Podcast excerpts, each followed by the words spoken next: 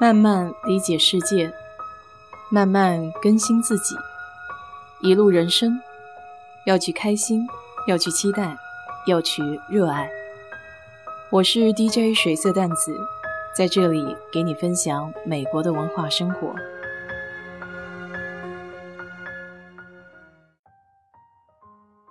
又是一个礼拜一，虽然今天这里我还没有到三月八号，但是国内已经是三八妇女节了。妇女这个词好似只针对已婚的女性，所以现在有很多的大学会把三月八日这一天也作为女神节。这样不仅已婚的女性，那些未婚的姐姐们也都可以享受女神这一天的待遇。在这里祝天下的女神们都能被岁月温柔对待，能够成为自己的太阳，拥有自由和胆量，愿今后的日子都可以在爱的包围中度过。这个周末出门的时候发现这个油只剩四分之一了，所以就开到自己经常加油的地点，因为那边三个连着的壳牌加油站是最便宜的。结果开到口头的时候看到了那个价格表，都觉得自己是不是眼花了。前一个礼拜还是两块六毛几，结果那天去看的价格是三块八毛五。这应该是我在休斯顿待到现在看的最高的价格。要知道早些年这个油价还不如水贵。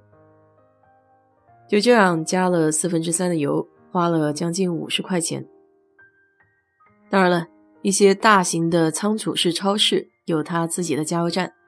那边的价格呢就会便宜一些。比如山姆大叔，他的加油站只有三块二毛四。以前觉得在休斯顿虽然没有好山好水好风景，但至少这个生活成本是可以让人艳羡的。现在这个光景，不仅吃的上涨，房子上涨，连平时要用的油价格都涨得离谱。希望过一阵子局势稳定一点，这个油价可以回调。周末的时候，朋友给我介绍了一部美剧，在看完《绝命毒师》之后，已经有好一阵子没有看到比较像样的美剧了。这一部是 H B O 的新剧，叫 Succession， 中文翻译叫《继承之战》。简单用一句话来概括，这个故事讲述的是在纽约一个传媒家族内部的财产和权力之争。要不是朋友强力推荐的话，我可能一般是耐不下性子去看这种勾心斗角的剧。这个故事离我们普通人的生活比较远，因为讲述的是顶级富豪家族内部的生活，有点类似现实生活中的澳门赌王。所以在刚一开始的时候，这种剧情很难一下子把观众带入进去。再加上整篇故事人物的对话都用了很多隐喻，各种嘲讽式、侮辱式的幽默。对于有一定的英文基础，想要提升自己英文水平的，这部剧也是一个非常好的可借鉴的材料。像这种描述世界上超级财富巨额家族的故事，一般都是有现实依据的。有人说这个就是传媒大亨默多克家族的故事。当然了，他也不可能仅仅只借鉴一个家族，我相信这类家族都会有一定的共性。我现在是把第一季的十集给看完了，最大的一个感受就是，要是我生在这样的家庭，真是太不幸了。虽然拥有至高无上的权利，拥有别人不能企及的财富，但与兄弟姐妹之间的猜忌，与自己强势的父亲还要进行不断的斗争。说实话，还不如我现在自己的日子过得舒心快乐呢。当然了，就像很多皇室的电视剧里面说的，既然身在皇家，享了人家不能享有的富贵，必然就会经历那些权力的争斗。最无奈的一点就是原生家庭是没有办法选择的。比较巧的是，最近正好有一个听友，他问我，因为经常听我的节目，觉得我好像一般都是很开心的状态。他问我能够总结是什么样的原因吗？其实我这个人比较没心没肺，很多不开心的事情在我脑子里面过一下就忘记了，我也只会记住比较高兴的事儿。而且我从小生长的环境比较和睦，比较平稳，再加上我妈又是一个比较有意思的人，所以从大的方向上来讲，我没有经历过什么创伤。如果搜一些网上的文章，会跟你说原生家庭给我们带来的影响是不能磨灭的，但是它只能塑造一个人的过去，而并不能完全左右一个人的现在和未来。所以我也不赞成事事都把它归咎为自己的童年阴影。长大成人之后，我们还是有一定的能力去改变自己的现状的。周末的时候还跟朋友说到 P U A 这个单词，